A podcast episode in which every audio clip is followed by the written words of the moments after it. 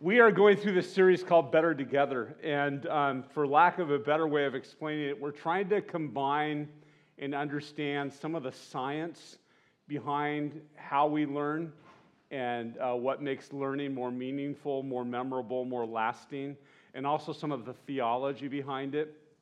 And my disclaimer is, because a lot of this is so technical, I'm a little bit more tied to my notes than I usually am, so please give me grace on that if I seem to be looking down more than usual. That's a huge part of it. But today we want to talk about community. Last week we presented the image or the definition of joy, that joy is what we feel when we're in the presence of those who are delighted to be with us. And then we open that up. We talked about the birth of an infant. We talked about marriage. We talked about the second coming. All images, joyful images. And then we entertained and started looking at scriptures that give us a glimpse of that's exactly how God feels about us. And for so many of us, that's just like unthinkable. It's just hard to comprehend. We have no problem understanding that and believing that for other people, but for ourselves, it's just like, that's too much. There's no way God could feel that way about me, that he's delighted to spend time with me. He's delighted just to be in the presence together. So often we have images of shame and condemnation and judgment.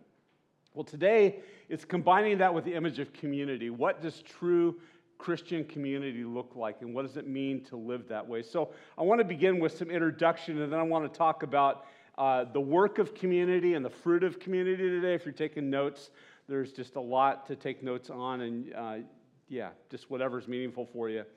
There's an Old Testament word called Hesed, and Hesed is forever in search of meaningful modern-day translations, because whether it's Hebrew or Greek, there are so many words that are so rich and full of meaning that oftentimes there isn't a single English word that describes and articulates the power and the action behind these words, and Hesed is definitely one of those words. It communicates a sense of enduring connection that brings life and all good things into a relationship. It's a kind and loyal care for the well-being of other people. Some of the ways our English Bibles translate this word Hesed are steadfast love, loving kindness, loyal love, mercies, faithful love. I mean, it goes on. Many of you are familiar with the words of Lamentations chapter 3, verse 22 and 23. The steadfast love of the Lord never ceases. His mercies never come to an end. They are new every morning. Great is thy faithfulness, O God. That word steadfast love is one of the ways that Hesed is translated. Well, in the New Testament, the Greek word agape is very similar. We understand agape as agape love, unconditional, selfless love. And it's interesting that that word actually was a pretty obscure word until Christians started using it, and until Scripture equated that love with God's love. That out of all of the loves, parental love, possessive love, relational love, friendship love, that agape love, selfless, unconditional love, loving objects, and then actually instilling worth into the objects that are loved, not because they are worthy or not because they've done anything to deserve it, but simply because we delight. That's the kind of love that God has, and it's the kind of love that Scripture commands us to have as well. It's probably best illustrated in 1 Corinthians 13, where the Apostle Paul, who is literally penning God's words, he takes a whole chapter to describe it. I mean, if anything articulates the fact that Christian love, biblical love, be it Old Testament or New Testament, is hard to put in any English word, the Apostle Paul takes the whole chapter. Love is kind. Love is patient. Love is keeps no record of wrongs, on and on. It takes a whole chapter to define what he means by that love. And so, suffice it to say that Old Testament Christians, New Testament Christians, when words were used They met a plethora of meaning to them that oftentimes we have lost in our modern day. The words just kind of become vanilla. They become bland. They lose their nuance and their richness. Well, why is all of this important? Because relational attachment is a very essential nutrient in our spiritual formation, in our spiritual maturity, in our growth. If we want to grow up to be like Jesus in all aspects, community is a huge part of that. Last week we saw that joy is the first transforming item that we've put our focus upon, that joy has the ability to bring transformation in our lives. And the second thing that we're looking at today is community. And not just any community, but Christian community, how it has the power to form our character. And this is important because character formation is the primary task of the church. We are to equip the saints for service. And it's not just about getting people to perform tasks, but it's about building up each other, the body of Christ, into the image of our Lord and Savior. We are His bride. We reflect Him, and we want to grow up in all ways as He is. So neuroscientists inform us that the brain draws from our strongest relational attachments to grow our character and to develop our identity. So the brain is using our strongest relational attachments with God and with other people to constantly form our character and our identity as people. Who we love literally shapes who we are. That's why Scripture says, bad company, corrupts good morals. Like, it's important who you hang out with because so much of life is caught rather than taught. And we tend to emulate those who we are around. Our brains are designed to use our attachments to form our character. And attachment is really the strongest force in the human brain. Attachment is the best word that scientists can find for what glues people together, what bonds us to one another, what it is that causes little ones, both humans and animals, to be bonded inseparably with their parents, that instinctual, primal connection and glue that holds us together. That's how they refer to attachment. Attachment produces an enduring care for the well-being of one another, and it's really reflective of God's enduring love and care for us. As we love one another, we are modeling and imitating the love that our Heavenly Father has for us that brings about good in our life. And that's the goal of our attachment with others, is not to meet our own needs and not to manipulate others for our agendas and our purposes, but to bring about good in their life. That's what Scripture lifts up. The biggest surprise emerging from brain scan studies has been that for our brain, identity develops through our attachments. So it's these attachments with God and with other people that actually form our identity. As we talked about last week, joyful attachments develop a healthy brain, and sad or bad, fearful attachments develop an unhealthy brain. And we've seen examples of both in our own life and in the lives of others.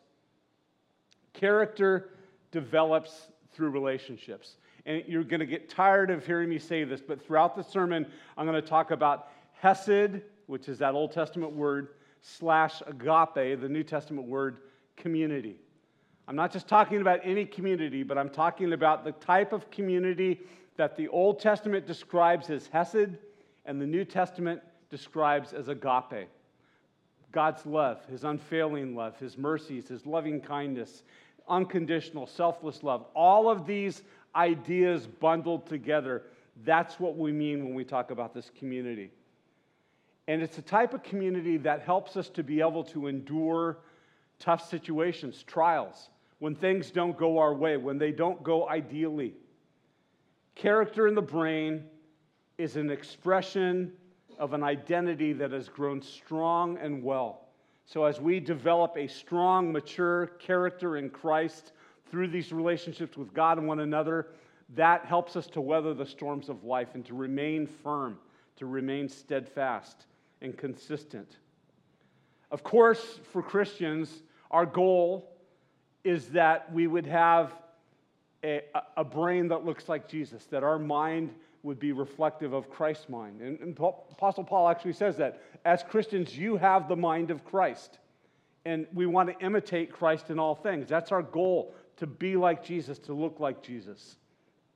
I've been talking about what scientists call the prefrontal cortex in our brain and how it's configured with these neurological circuits representing three faces that are engaged with one another.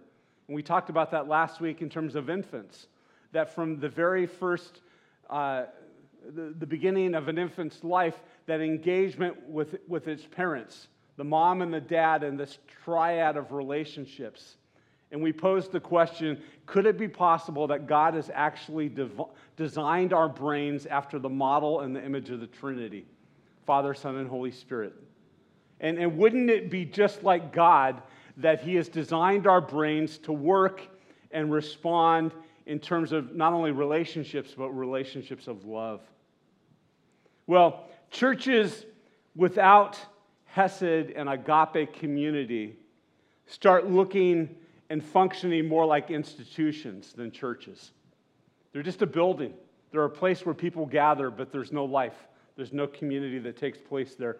A church without Hesed agape no longer shines the light of Jesus, no matter how much ministry it accomplishes. We can be doing things in Jesus' name, but if we aren't the evidence of the sweet aroma of Christ as we're doing it, if we're not communicating that love and that bond that takes place through knowing Him and being committed to one another, then it's like what 1 Corinthians 13 says. We're just a clanging cymbal, a noisy gong. We're making a lot of noise, but we're not really doing anything effective and enduring. A church may have perfect doctrine, but without love, a congregation ceases to live out its calling as a church. It ceases to be the body of Christ and to fulfill the role for which God intended us to fulfill.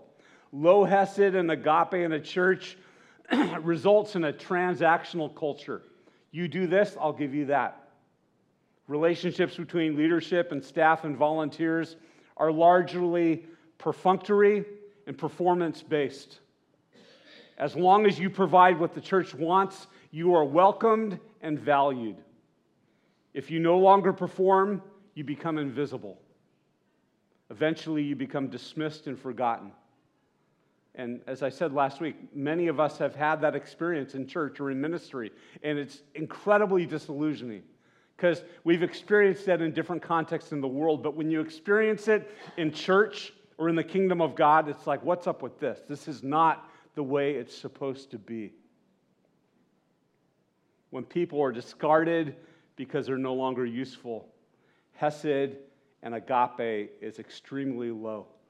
So we're going to be talking today about how do we do the work of community so that we can experience the fruit of community? Because what I've just been describing is not God's intention for the church or for His people. Jesus wants His bride to function as a family, as an interconnected community, bonded together through joyful attachments of love. This is the essence of Hesed agape community. So let's begin with talking about how we create this community.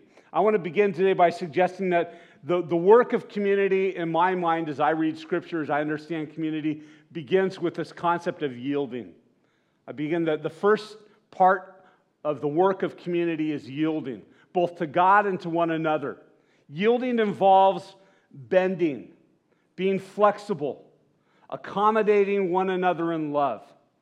God knows over the last 4 years with the pandemic, with the elections and politics and race relations and everything else going on, we as Christians have been stressed into understanding what it means to not fight for our entitlements, but to accommodate one another in love, to be flexible, to be vulnerable with each other. Philippians 2 is such an amazing passage for that, where the Apostle Paul says, you know, don't just look out for your own personal interests, but also for the interests of others. It's so easy for us as Christians to just start associating with other people who are just like us, who affirm us in our beliefs, in our preferences, in our, you know, our likes and dislikes. And we never really wander outside of that bubble. We just hang out with other people like us. And that's not community. That's not Hesed, agape at work, because the essence of community means yielding. I saw a video on LinkedIn, which they're going to put up here in a minute. And one of the things I love about LinkedIn is they have amazing videos, but one of the downsides is you can only share it with other people on LinkedIn unless you're able to capture it, which our new tech director did. And this is what it looks like.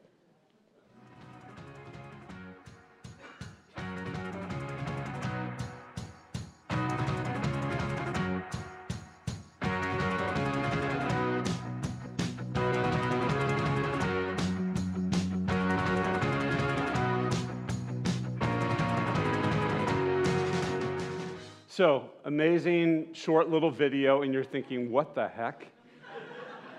What I liked about this and what immediately stood out in my mind is here's a piece of paper, and you're thinking, there is no way in the world that CD is going to pass through that square. It's too big. But as the paper bends, as it folds, it accommodates the CD, and it accomplishes something that at the beginning we thought was impossible. To me, that is such a great visual, as we talk about images. That is such an amazing image of community. When, as we bend, as we flex, as we accommodate others, God is able to do other things in this world and for His kingdom that we never thought were possible, that are beyond us. Simple example, but hopefully memorable in that regard. Part of the beauty of yielding also means sharing our weaknesses with one another. Sharing our weaknesses is an essential practice that deepens connections. Concealed weakness leads to shallow Hesed, shallow agape. In a high Hesed or agape community, everyone can share the difficult and vulnerable areas of their lives. Because unlike our culture that attaches around strengths, as Christ followers, we're able to attach around our weaknesses as well.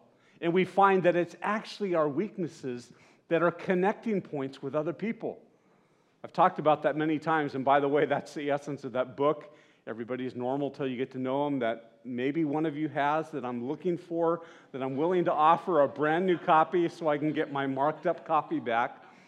But the whole premise of that is that we go throughout life hiding our weaknesses, our faults, our insecurities, and projecting this perfect image of ourselves that other people either accept and think, wow, that's unattainable, I can never be like them, I don't want to be around them because they make me feel horrible about myself, or they see through it and they go, what a hypocrite, I know who they really are, and what a joke that they're trying to act that way around other people. So it's not hiding our weaknesses, but it's being vulnerable about our struggles, because it's the connecting point with other people, as other people go, I thought I was the only one that dealt with that struggled with that felt that way.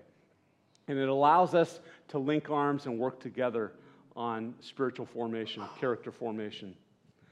Since most of us have built-in reflexes to hide our blemishes and magnify our strengths, what we need in the church and what we need in the kingdom of God are leaders who can show us how to share our flaws and how we can accept the weaknesses of others with gentleness.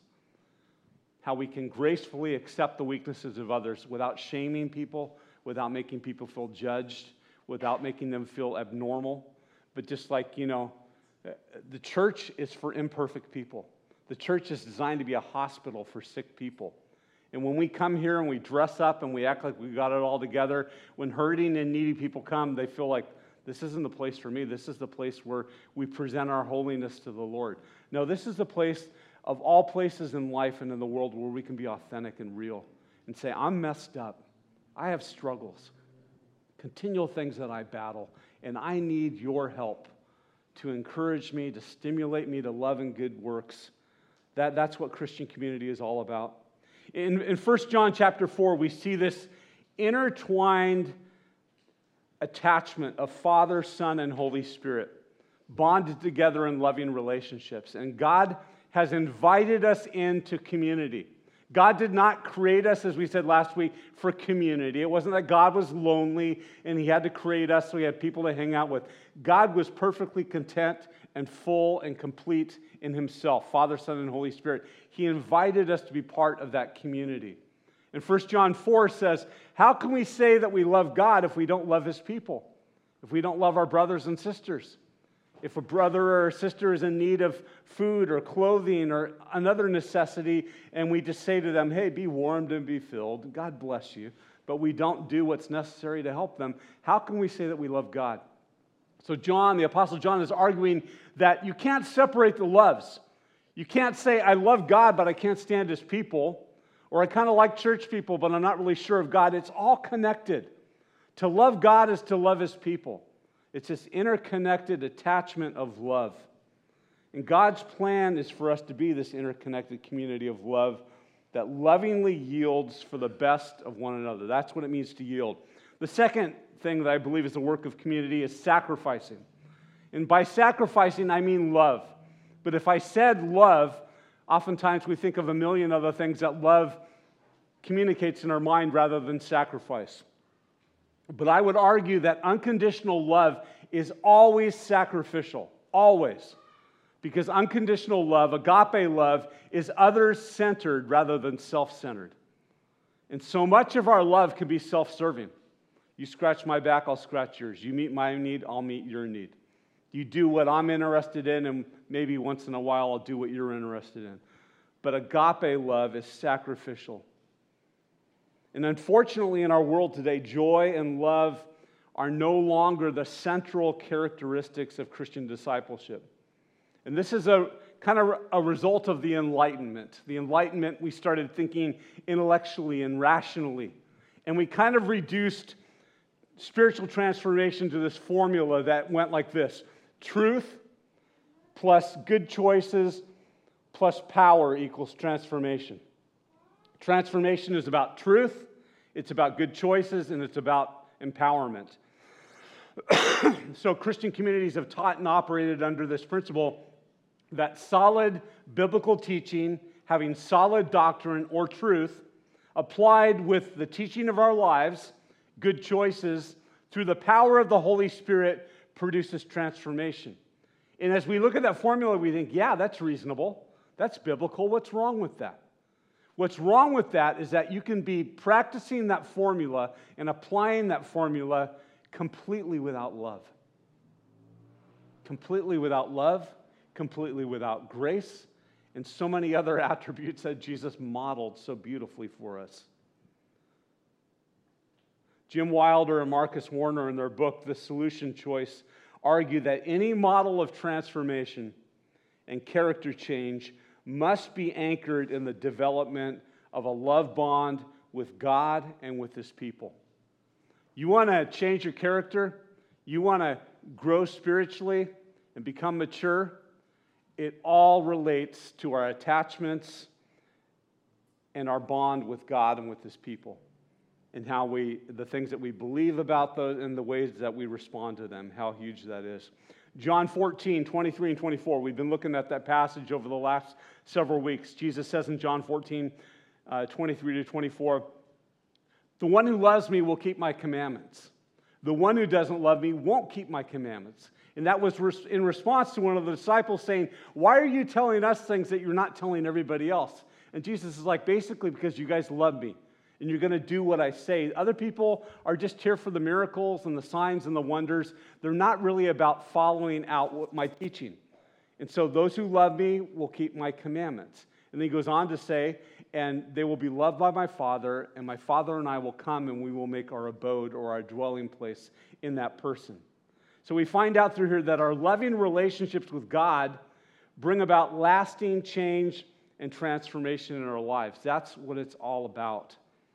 The image of the vine and the branch in John chapter 14 is a clear picture of attachment. Jesus presents a simple formula. No attachment, no fruit. If you're not connected as a branch to the vine, whatever you do is going to be in vain. It's not going to produce fruit or lasting fruit. You're going to wither up and dry up and become dead. No attachment, no fruit. That's a simple formula and principle that Jesus presents in John 14. Our Hesed, agape with Jesus is an attachment flowing with life, strong and permanent. It's this bond. Jesus attached, he's attached to his Father, and he wants the same for us. Jesus wants us to be attached to one another the same way that he is attached to his Heavenly Father and to the Holy Spirit. He commands us to have that same attachment with each other. 1 John 4 is all about that again. A paraphrase of 1 John 4:11 might read this: "Dear friends, since God has joyfully attached himself so firmly to us, so also we ought to attach ourselves to each other as family members." And I would argue that attaching ourselves to other people as family members, deeply as, that takes sacrifice. That's not easy.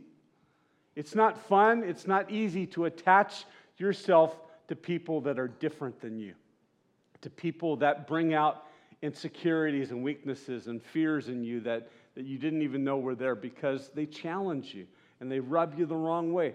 It takes sacrifice, but that's the essence of community. The final thing that I would argue constitutes the work of community is imitation. Imitation is huge in Scripture for spiritual formation and maturity. The Christian life is about modeling Christ-like behavior as we disciple others to become all that God intended them to be, and as we allow ourselves to be discipled by someone else as well. It's not just about us as leaders discipling other people, but it's that every single person is in a discipleship relationship, that you are never too old, you are never too mature to not be in a discipleship relationship. How important that is, how life-giving that is. This is how spiritual formation takes place. Unfortunately, the church is one of the only environments in life today where we can do that with people of all generations. So often in our culture, people get segregated according to their age, you know, and let's have all the youth here, let's have all the young marrieds here, let's have the seniors here. And the church is one of the few places today where we can have intergenerational relationships, where we can benefit from the wisdom of people that have lived and had different experiences of life than we have. And it brings a different perspective. It brings a different truth that oftentimes we haven't confronted before. As we've been learning, our right brain operates in the realm of relationships. Our relational experiences and memories mold our character. When we see a more mature person handling a stressful, chaotic situation in life gracefully and lovingly, it provides a picture for us. And as I said before, that is huge because, as we've learned, our right brain processes things at the speed of 6 times per second. So you can't really process words or ideas or principles that fast, but you can process images. And our mind constantly does that. And that's why we talked about how we often feel a certain way about things without even understanding why we feel that way, because our mind is constantly seeing images and processing our environment. And so when you're in a trial, when you're in a struggle, and you're wanting to know how to respond or searching for help, it's not, you know, that sermon that you necessarily remember or a certain key principle in a book that you read, but it's the image of your mom or your dad or your friend or a loved one that showed us what it looked like to navigate challenges in life well. Imitation is a direct driver of transformation, and it requires Hesed, agape relationships to be the delivery pipeline. Well, one of the first things that Jesus taught us is that we are to imitate his love. I love John 13:34. "A new commandment I give you, love one another as I have loved you. So you must love one another." I've been spending 3 years now serving you, doing life with you. My challenge is that you go out and love one another as I have loved you. In 1 Corinthians 4:16, the Apostle Paul says, "Imitate me Therefore, I urge you to imitate me, he writes. He goes on in 1 Corinthians 11:1, follow my example as I follow the example of Christ. Hebrews 13:7, that we are to think of our spiritual leaders and consider the outcome of their way of life and imitate their faith. That's the example that we are to imitate. Hebrews chapter 10 says that we're to stimulate one another to love and good deeds, that we're not to forsake the assembling and gathering together of ourselves, but we are to do it all the more as we see the day drawing near, the day of Christ's return. And we are to do that for the purpose of stimulating one another to love and good deeds. Of course we need good teaching. Of course we need good doctrine. But we also need good examples. We need good images. We make a big mistake when we think that teaching alone is sufficient. I've told you what to do. That should be enough. No, we need models. We need examples. And that's why the church should be modeling what spiritual formation looks like. Our character is formed by imitating those whom we love and those to whom we're attached. Well, yielding, sacrificing, imitating yields fruit. And I want to suggest that one of the first things we see as a fruit of community is shared experience.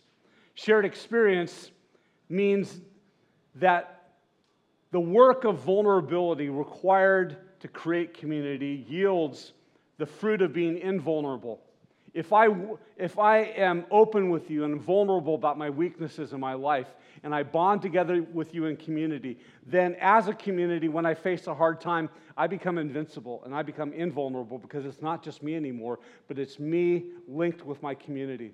And my community does not allow me to do life alone, does not allow me to suffer alone. And that has two aspects. One is that I don't carry burdens alone, but those burdens are shared with others. Like, I am never alone in community unless I want to be. And that's a whole other sermon, you know, where we have the ability to never be alone, but we choose to be alone. But I don't have to carry the load and the burden because my community shares that with me. The other aspect is the community shares my joys with me as well. And think of how many things in life are exponentially better when they're experienced as a group, as a community. I think of different movies that I've been to that would have been completely boring if I'd watched those at home by myself. But you watch them as a community and you're just cracking up and you're having this experience together. I think about celebrations, whether it's birthday parties or achievements in life, or our joy is intensified as we gather with other people. If I'm on the golf course and I make a hole in one, I want to have three other guys with me or three other buddies with me that can celebrate with me rather than coming back and they go, yeah, sure you did. Yeah, I don't believe that at all. Scott Watkins wouldn't believe that in a million years. He's seen my golf game. There's just so many aspects of life that are intensified our joy when we experience them in community. And so one of the fruits of community is shared experience. Ecclesiastes 4 says, two are better than one because they have a good return for their labor. For if either of them falls, the one will lift up his companion. But woe to the one who falls when there is no one around to lift him up. And if one can be overpowered, being alone, two can resist. A cord of two or three strands is not quickly torn apart.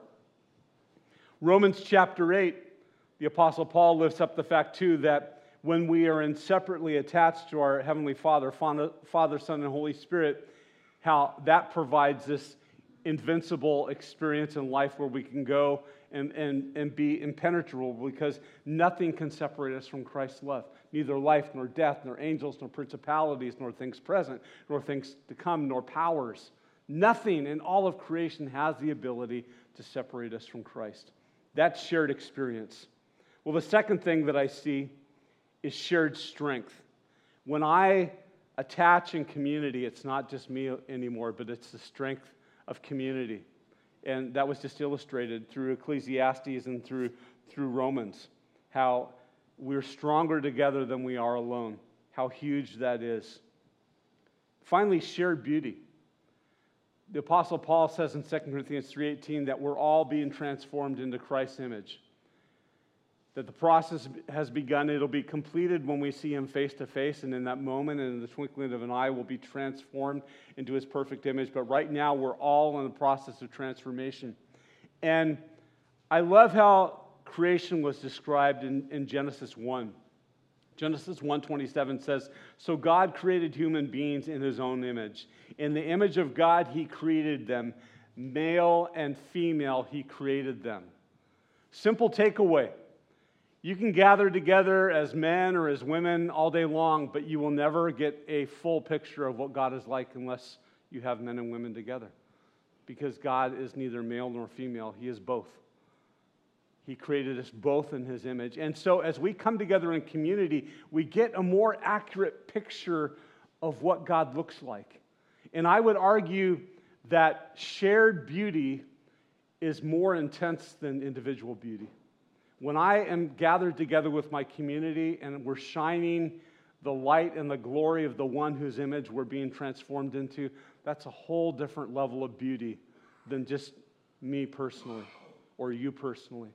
And so that's the glory of community. When we come together and we start seeing things about God in those that we're gathered with, we start loving different things about God because of the people that we're with, appreciating different things about his character. That's the shared beauty that we're talking about.